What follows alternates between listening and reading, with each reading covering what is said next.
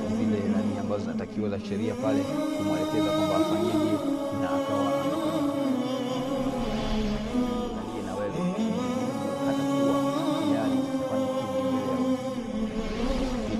Ndugu yangu katika imani, jaribu kutafakari,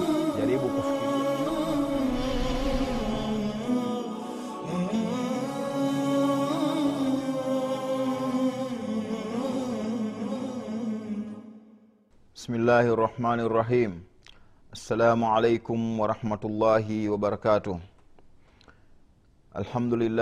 العالمين والصلاة والسلام على wassalamu ala rasulillahi الله alaihi وسلم Ndugu zanguni katika imani, leo nimewafikia tena katika, katika tv yako nikiwa nina mada yetu ile ile mada ya safari ya mwisho namshukuru mwenyezi mungu subhanahu wa taala ambaye ametujalia tena leo hii kukutana wewe ukiwa kwenye tv yako na mimi nikiwa ninaongea unaniangalia kwa kweli ni jambo la kushukuriwa sana kwa sababu siku hizi ngapi zilizopita kuna wenzetu wengine mwenyezi mungu subhanahu wataala amewapa mitihani mbalimbali mbali. Kuna ambao wameshapata maajali kuna ambao tayari wameshatangulia wako katika safari hii ya mwisho lakini wakawa wametuacha kidogo wao wamepiga hatua zaidi. Na vile vile kuna wengine tayari sababu zile kuu za kuingia haswa kwenye ule msafara wa ile safari yenyewe wameshazipata unakuta labda ni wagonjwa wako mahospitalini hawawezi tena kufanya chochote hapo walipo. Mwenyezi mungu ameshawatia mtihani huo.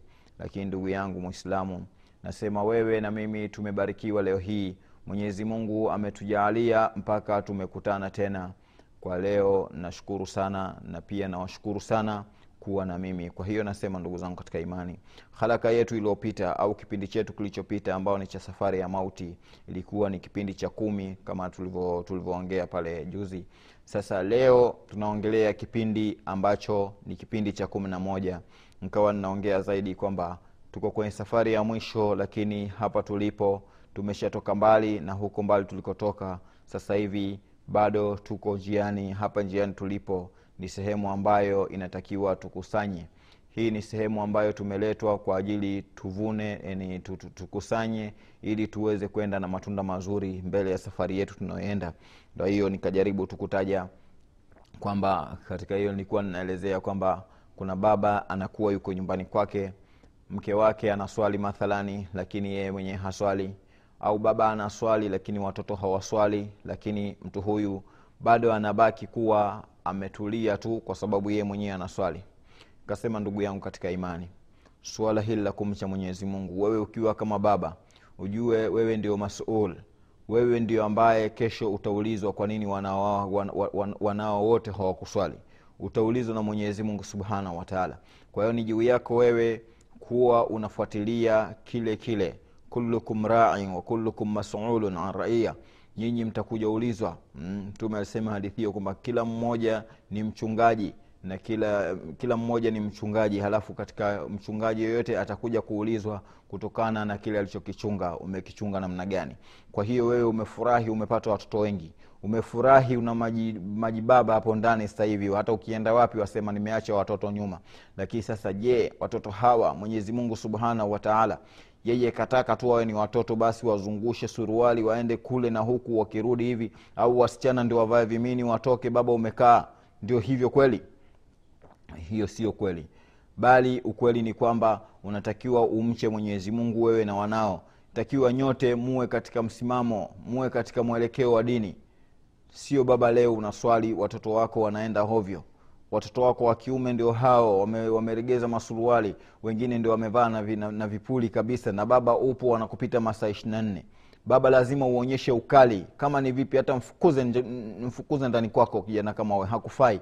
Kwa sababu amekataa kuasi amekataa kunini kukutii yale, yale mambo ambayo umemwamrisha daima ambaye anakataa twaa basi anaonyeshwa malipo yake. Sio kwamba mtoto umemwelekeza umemwelekeza halafu yeye kakataa kabisa ameshaona kwamba huyu baba yeye nimemmudu anafanya mambo yake vile atakavyo.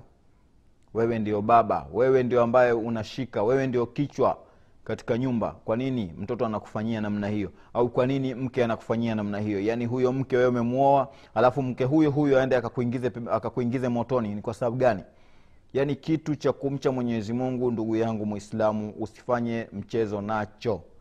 Achana na habari za, za, za, za dunia yani kwa sababu huyo ni mke unalala naye unafanyaje? Eti ndio ndio ndio afanye anayofanya kwa sababu wewe tu ndio ndio hivyo. Hapana. Ndugu yangu kuwa na msimamo. Kuwa na msimamo katika mambo ya dini. Sio mambo ya mchezo kabisa. Kwa hiyo una watoto una ndugu una jamaa jaribu kuelekeza lakini zaidi zaidi na zaidi anzia nyumbani kwako hapo unapoishi. Ndugu yangu ninaendelea katika suala hili la kumcha mwenyezi mungu. Kumcha mwenyezi mungu ndugu yangu ni katika kitu asasi kabisa. Ni katika kitu asasi kabisa. Kama nilivyoona kwamba ndio kitu asasi mungu alichotuleta hapa duniani.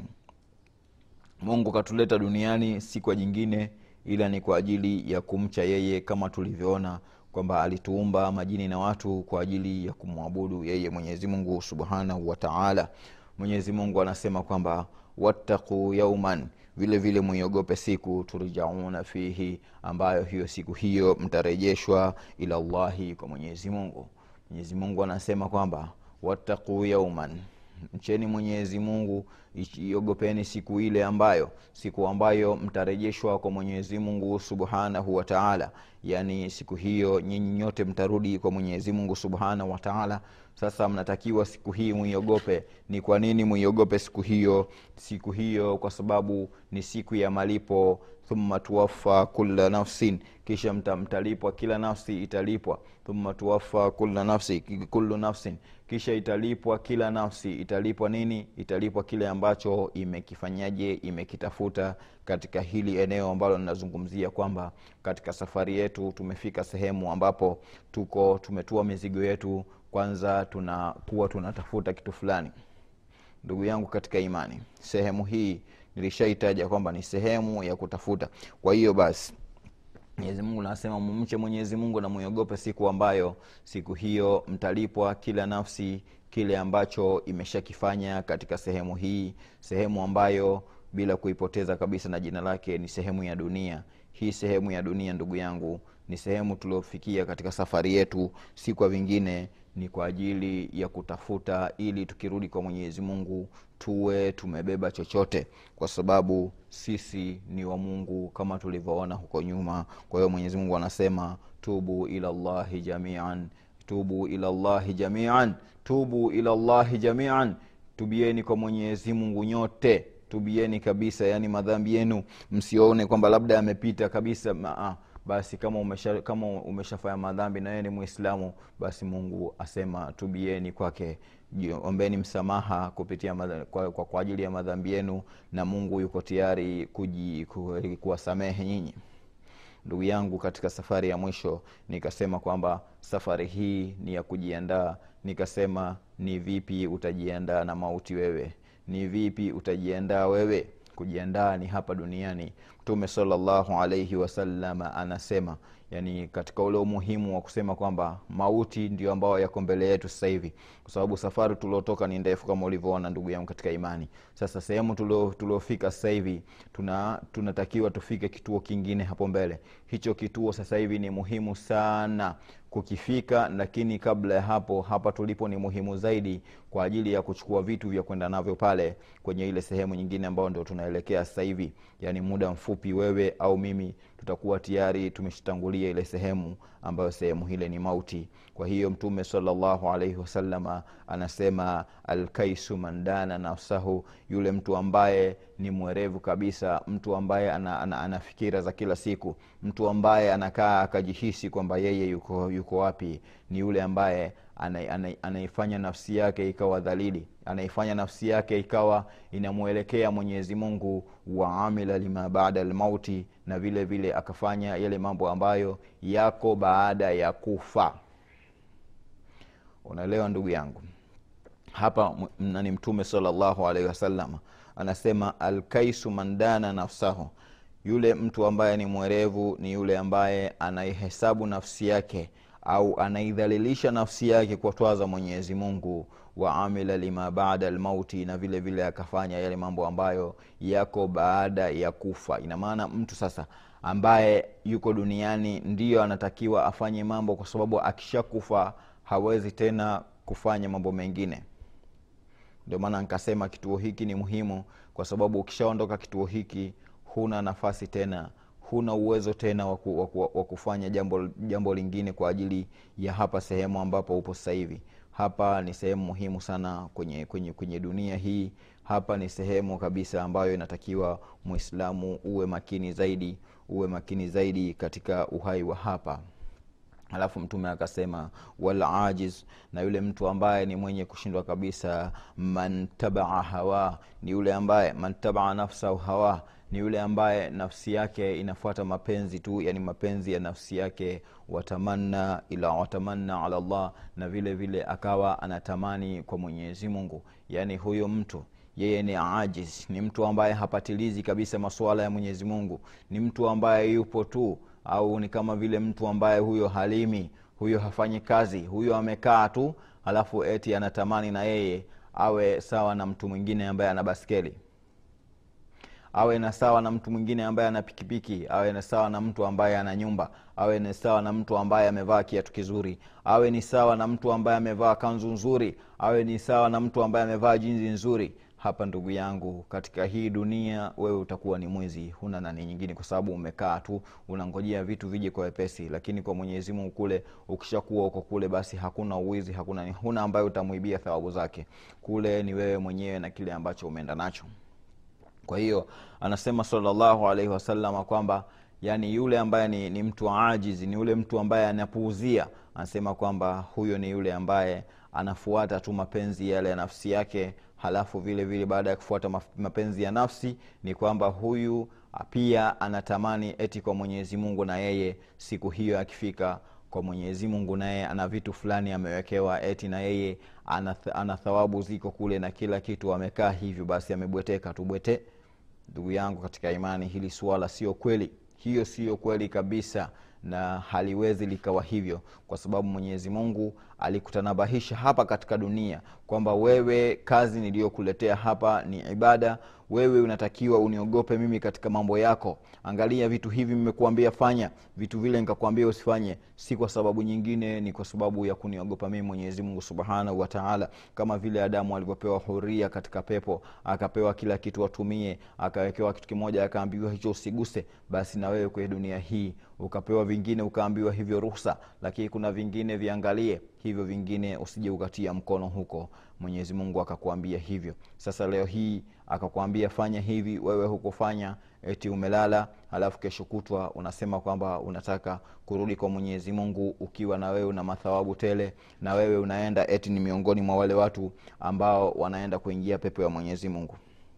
Ndugu yangu hapa wewe usipofanya mambo hayo ujue wewe utakuwa miongoni mwa watu ambao wamezulumu nafsi zao. Yaani utakuwa umeidhulumu nafsi yako kwa sababu gani? Kwa sababu nafsi yako haitapata ile ile radha ambayo watu wengi wameipata. Watu wengine tayari wanaingizwa kwenye mapepo wanafanyaje? Nafsi yako inabaki kuwa dhalili kwa sababu huna chochote ulichokifanya. Sasa ni nini? Ni kwa sababu wewe mwenyewe umeifanyia dhuluma umeidhulumu nafsi yako wewe mwenyewe huna kumlidia kwa hiyo mtume salllahu alehi wasalama anasema kwamba mtu mwenye akili mtu mwerevu mtu ambaye ana mahesabu anajiona yeye kama unajiona wewe msomi unini basi inatakiwa nafsi yako uiandae kwa ajili ya mauti. Mtume anasema huo ndio uwerevu wako uliokuwa na wewe. Yaani kama una kisomo kingi sana au una madigrii mengi sana lakini hayo hayatoshi. Mtume salllahu alehi wasallam anasema kwamba mtu ambaye ni mwerevu yani anaonekana kwamba huyu ana, ana, ana, ana, ana, ana tatawur ana ile nani ame amepata nani yani ame, amenyofoka katika watu katika mujtamaa yani ana, ana sura ile ya, ki, ya, ya kiutu. Ana sura ya kiutu alafu ana ile sura ya, ki, ya kiujanja kwamba amejanjaruka mtu ambaye amejanjaruka basi mtume salllah salam anasema ni yule ambaye ana, anaidhalilisha nafsi yake kwa mwenyezi mungu na anafanya yale mambo ambayo ni baada lmauti yani yatakuja baada ya kufa. Yani kwamba akishakufa hana mambo atafanya isipokuwa huko ataenda kuulizwa tu. Kwa hiyo wewe angalia mwenyewe wewe uko katika section gani? Je katika we, ye, wewe ni katika waerevu au ni katika watu ambao ni mazoba hawaangalii hawaangalii mambo yao na vile vile hawafanyi hawajiandai kwa ajili ya safari hii ya mauti. Ndugu yangu katika imani anasema kwamba mwenyezi mungu subhanahu anasema kwamba mwenyezi mungu subhanahu wataala katika hili suala la, ku, la, la, la, la, la kujiandaa na mauti amelitolea tashadudi nyingi sana kwamba lazima mtu kila akikaa awe anamwogopa mwenyezi mungu ili tu kwamba aende vizuri kule anakoenda nikasema hapo nyuma kwamba ni vipi wewe utajiandaa na mauti ndugu mm. yangu katika suala la kujiandaa na mauti suala la kwanza kabisa ni imanu bikalimati tauhidi ni kuamini kwa neno la la ilaha illa llah muhammadun rasulullah. Hii ndio mwanzo kabisa wa maandalizi yako wewe na sehemu hiyo ya kwenda kwenye giza ambapo ni sehemu hiyo tunayokwenda sasa hivi karibuni. Tunaingia kaburini. Kwa hiyo cha kwanza kabisa wewe ni kwamba nini? Ni imanu billah yani umemwamini mwenyezi mungu na mtume wake. Basi hapa nakiwa ninakusudia kwamba kama wewe huna dini unajiita kama ni mtu wa nini wa marasta sijui madde gani mna madini dini yenu wengine wa watu wanazuazua kama wewe ni katika hao basi hiyo imani yako haikutoshi.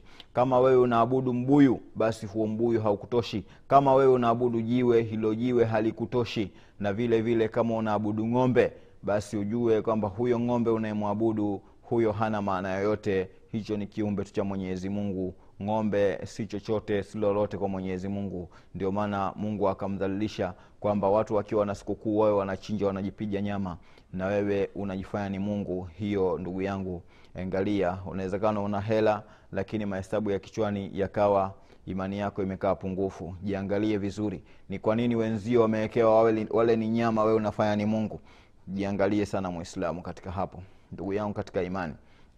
Kwa hiyo basi katika kumcha mwenyezi mungu nikataja kwamba kipengele cha kwanza kabisa ambacho mtu anatakiwa awe nacho yani iwe ndio amejiandaa anajiandaa kwa ajili ya safari ya kesho akhera au kwa ajili ya safari ya kwenda kwenye mauti kama vile ili aonekane ni mwerevu yeye basi ajitahidi kwanza kalimati tauhidi iwe katika kifua chake yani awe amekubali kwamba la ilaha illa llah wa anna muhammadan rasulullah. Hmm na vile vile akubali kwamba isa mwana wa mariamu huyo ni mtume tu na sio mungu kama watu wengine wanavyodai. Kwa hiyo huyu ndio mtu mwerevu ambaye anaandaa safari yake ya kwenda kwenye mauti. Lakini ukiwa uko kinyume cha hivyo bado hujajiandaa. Kwa hiyo kipengele cha kwanza cha kujiandaa na, na safari hii ya kwenda kwenye kaburi anasema kwamba ni nini? Ni kuamini kwamba la ilaha illallah muhammadun rasulullah yani aliman bikalimati atauhidi ni kuamini kwa neno la tauhidi tena neno ambayo ni la ilaha illallah muhammadun rasulullah. Neno hili ni dogo sana lakini ni kubwa mbele za mwenyezi mungu subhanahu wataala kwa sababu unamwamini mwenyezi mungu subhanahu wataala na vile vile anasema muhafadhatu yani muhafadhatu ala salawati lkhams yani vile vile kudumu katika swala tano yani baada ya kuamini hudumu katika swala tano. Yani unakuwa umemwamini mwenyezi mungu subhanahu wataala umemwamini mtume wake salllahu alaihi wasallam halafu baada ya hapo vile vile unatakiwa udumu katika swala tano. Hiyo ndio kipengele cha hilo ndio, ndio, ndio kipengele cha pili katika hili suala la, kumu, la, la, la, la, la, la, la kujiandaa kwa ajili ya mauti ndugu yangu jaribu kuwa na, na nani na uzinduzi maswala haya yasikupite. Ikiweza yaandike kabisa ujue kwamba mimi ninajiandaaje na mauti. Mimi najiandaa vipi na mauti? Basi andika kwanza kabisa ni imanu billah imanu bikalimati tauhidi ni kumwamini ni kuamini kwa neno la, taw, la la ilaha illallah muhammadu rasulullah. Na vile vile namba mbili vile vile ni muhafadhatu ala salawati lkhams vile vile kudumu ndani ya swala tano yani swala tano usiziache tena maal jamaa. Ni vile vile uswali katika jamaa kama litawezekana hilo. Nasema kwa nini seme linawezekana? Kwa sababu swala ya jamaa sio kwamba haikufaradhishwa hapana. Swala ya jamaa ni fardhi jamani. Itakiwa tuswali jamaa ndio lengo la, la, ndio lengo. Mtume salllah salam akatuhusia sana kuswali jamaa. Ndio maana nikasema hapa kwamba kama itawezekana nilikuwa nina maana kwamba nyuma kidogo nimetaja kwamba mwanadamu anatakiwa adumu ndani ya swala tano. Kwa hiyo nkisema adumu ndani ya swala tano ina maana swala hizi kuanzia vipindi vyake kama hivyo subuhi dhuhuri na, na vipindi vingi mpaka inafika isha. Mm? hivi vipindi ni vipindi vitano lakini mwanadamu anatakiwa aviswali nini? Aviswali kwa jamaa. Sasa nikasema kwamba inawezekana. Kwa nini niseme inawe, kama inawezekana? Na wakati ni jambo la, la, ni jambo limeshaamrishwa. Nasema hivyo kwa sababu inatokea kwa watu wengine. Ninajaribu kwenda na, na, na, na, na yani ninataka twende pamoja ili usije ukaliona uka, uka suala kwa sababu hapo ulipo huwezi kuniuliza lakini kuna mambo mengine una, una mimi ninayajibu mwenyewe yani maswali ambayo yanapita kwenye akili yangu basi ninayajibu hapa hapa kwamba wewe kuambiwa uswali jamaa ni pale unapokuwa kuna nafasi ya kuweza kwenda kuswali jamaa kwa sababu kuna watu wengine kama wewe ni miongoni mwa watu hawa kuna mtu mwingine anafanya kazi kwa bosi yule bosi hawezi kumpa ruhusa hiyo na akiondoka hapo kibarua chake kimekufa basi huyu inabidi kama ana uwezo tu aswali hapo hapo hapo ndani viishe kwa sababu ittaqullaha mastata'tum, mcheni mwenyezi mungu vile ambavyo mnaweza vile ambavyo mtakuwa ni wepesi kwenu. Kwa hiyo basi huwezi ukalazimisha kwamba lazima utoke uende kwenye jamaa. Ukitoka ukifukuzwa watoto wako watakosa chakula alafu huna wakumlilia baadaye. Kwa hiyo tawadha ingia huko tawadha kaa kibarazani hapo au sehemu gani piga rakaa zako rudi endelea. Kama um, um, umlinzi wa getini chukua gongo lako kaa endelea na kulinda geti la watu. Usije ukaacha geti la watu eti umeenda kuswali jamaa halafu ukaja ukafukuzwa ukaanza tena o mimi sijui kazi watoto kufanyaje watoto wanasoma ndugu yangu. Kaa hapo getini chukua udhu njoo swali hapo getini kwako ulipo. Ukimaliza tayari unaendelea na kazi ya watu. Na vile vile hawa ni wale ambao wako sehemu kama hizo. Ndio nikasema kwa ni yoyote ambaye anafanya kazi. Kama unafanya kazi na sehemu ambayo unaona kwamba hawa watu hawajali uislamu wako jinsi kwamba wewe ni muislamu lakini hawajali. Hawaoni kwamba huyu mtu kama anaswali sisi tumwache akaswali kwanza alafu sisi hapana. Kama hawataki na, na, na kupa fursa hiyo basi wewe zingatia tu kwamba wewe uko kazini na hapo huna budi kuendelea na kazi ya watu na uka, yani uendelee na kazi ya watu halafu swala uiswali tu wewe mwenyewe peke yako usiende msikini kuswali jamaa. Hilo ndilo ambalo nimelikusudia kusema kwamba kama itawezekana. Kwa hiyo nilikuwa ninataja kipengele hicho kwa sababu ninaona kwamba kuna watu wengi mi najua na watu wanafanya makazi kwenye mazingira magumu ambayo mazingira hayo yako namna hiyo. Lakini pia kuna watu wengine wanafanya kazi hapo walipo ni mbali kabisa na mambo ya msikitini. Kwa hiyo yuko mbali na msikiti na unamkuta ni mwislamu hapo yuko hivyo peke yake. Basi wewe unaweza kuendelea kama hivyo kwa ajili tu ya wepesi vile unavyoona kazi yako. Ukiondoka hapo itaenda utaenda mbali ukirudi basi mwenyezi mungu subhanahu wataala yeye anakuona pale ambapo upo piga goti swali swala zako ukimaliza endelea na kuvunja kwako mawe. Ndugu yangu katika imani mwenyezi mungu katika swala la kumcha mungu yaani hakuwa na, na, na mujamala wote. Angalia katika suala zima hili la kuswali. Mwenyezi mungu hakumpa nafasi mtu mwingine yoyote. Yaani kuna kuna kuna ibada nyingine mtu unaweza kuifanya kesho. Nasikia bwana yaani mathalani leo labda hukufunga kama ni mwezi hukufunga unaweza kuacha leo kutokana na vile ulivyojisikia lakini ukaambiwa uifunge siku nyingine. Lakini si swala swala haikuwekewa kipengele hicho. Ndugu yangu si swala haikuwekewa kipengele hicho. Kuna mambo mengine unaweza kuwa una pesa lakini ukawa leo siwezi kwenda kuzitoa sadaka. Ngojea ngojee wiki ijayo.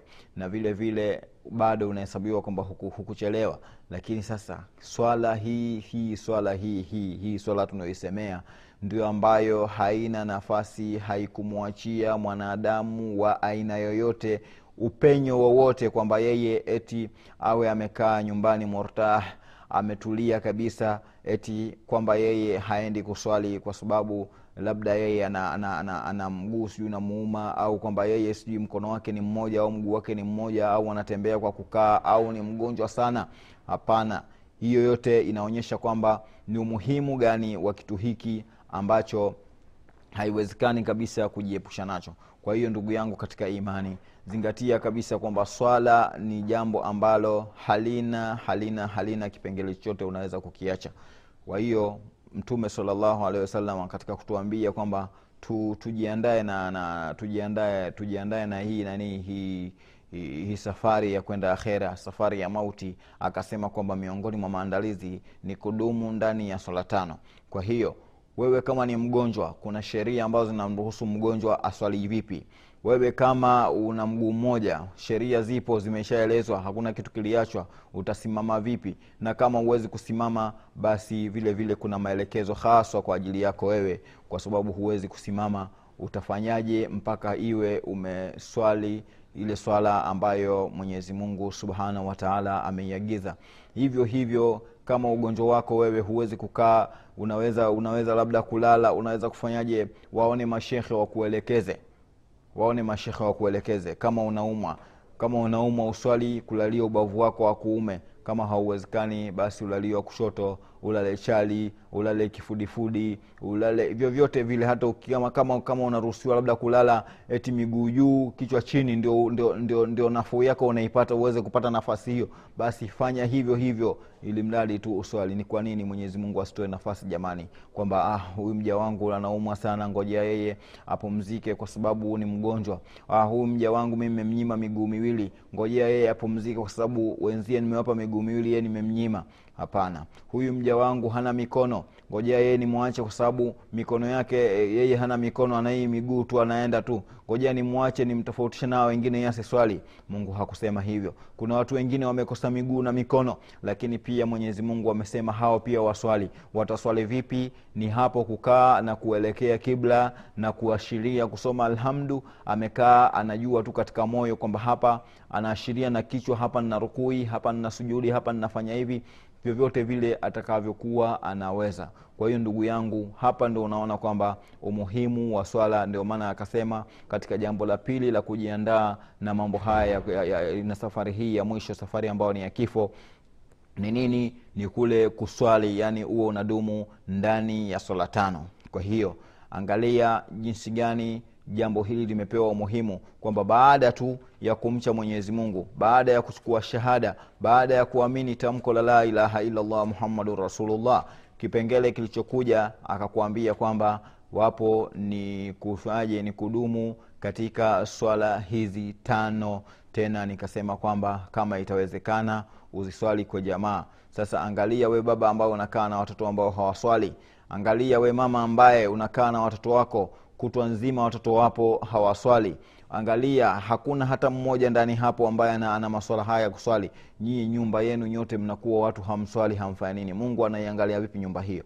Kwa hiyo basi suala la pili ni kujiandaa kwa ajili ya kufa lakini uhakikishe kwamba unajiandaa wewe na wanao. Kwanza ni imani halafu pili baada ya hapo ni kufanyaje? Ni kudumu katika swala tano hamsa salawati. Ukishadumu katika swala tano basi umejiandaa na mauti na hapo tutaendelea tena katika kipindi kijacho kuendelea zaidi kuonyesha kwamba ni vipi utajiandaa na mauti kwa leo. Assalamu alaikum warahmatullahi wabarakatuh kwa sababu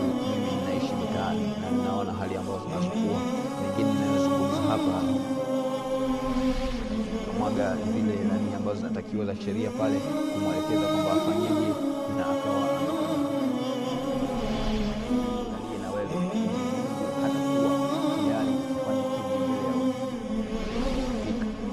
yangu katika imani. Jaribu kutafakari jaribu kufikiri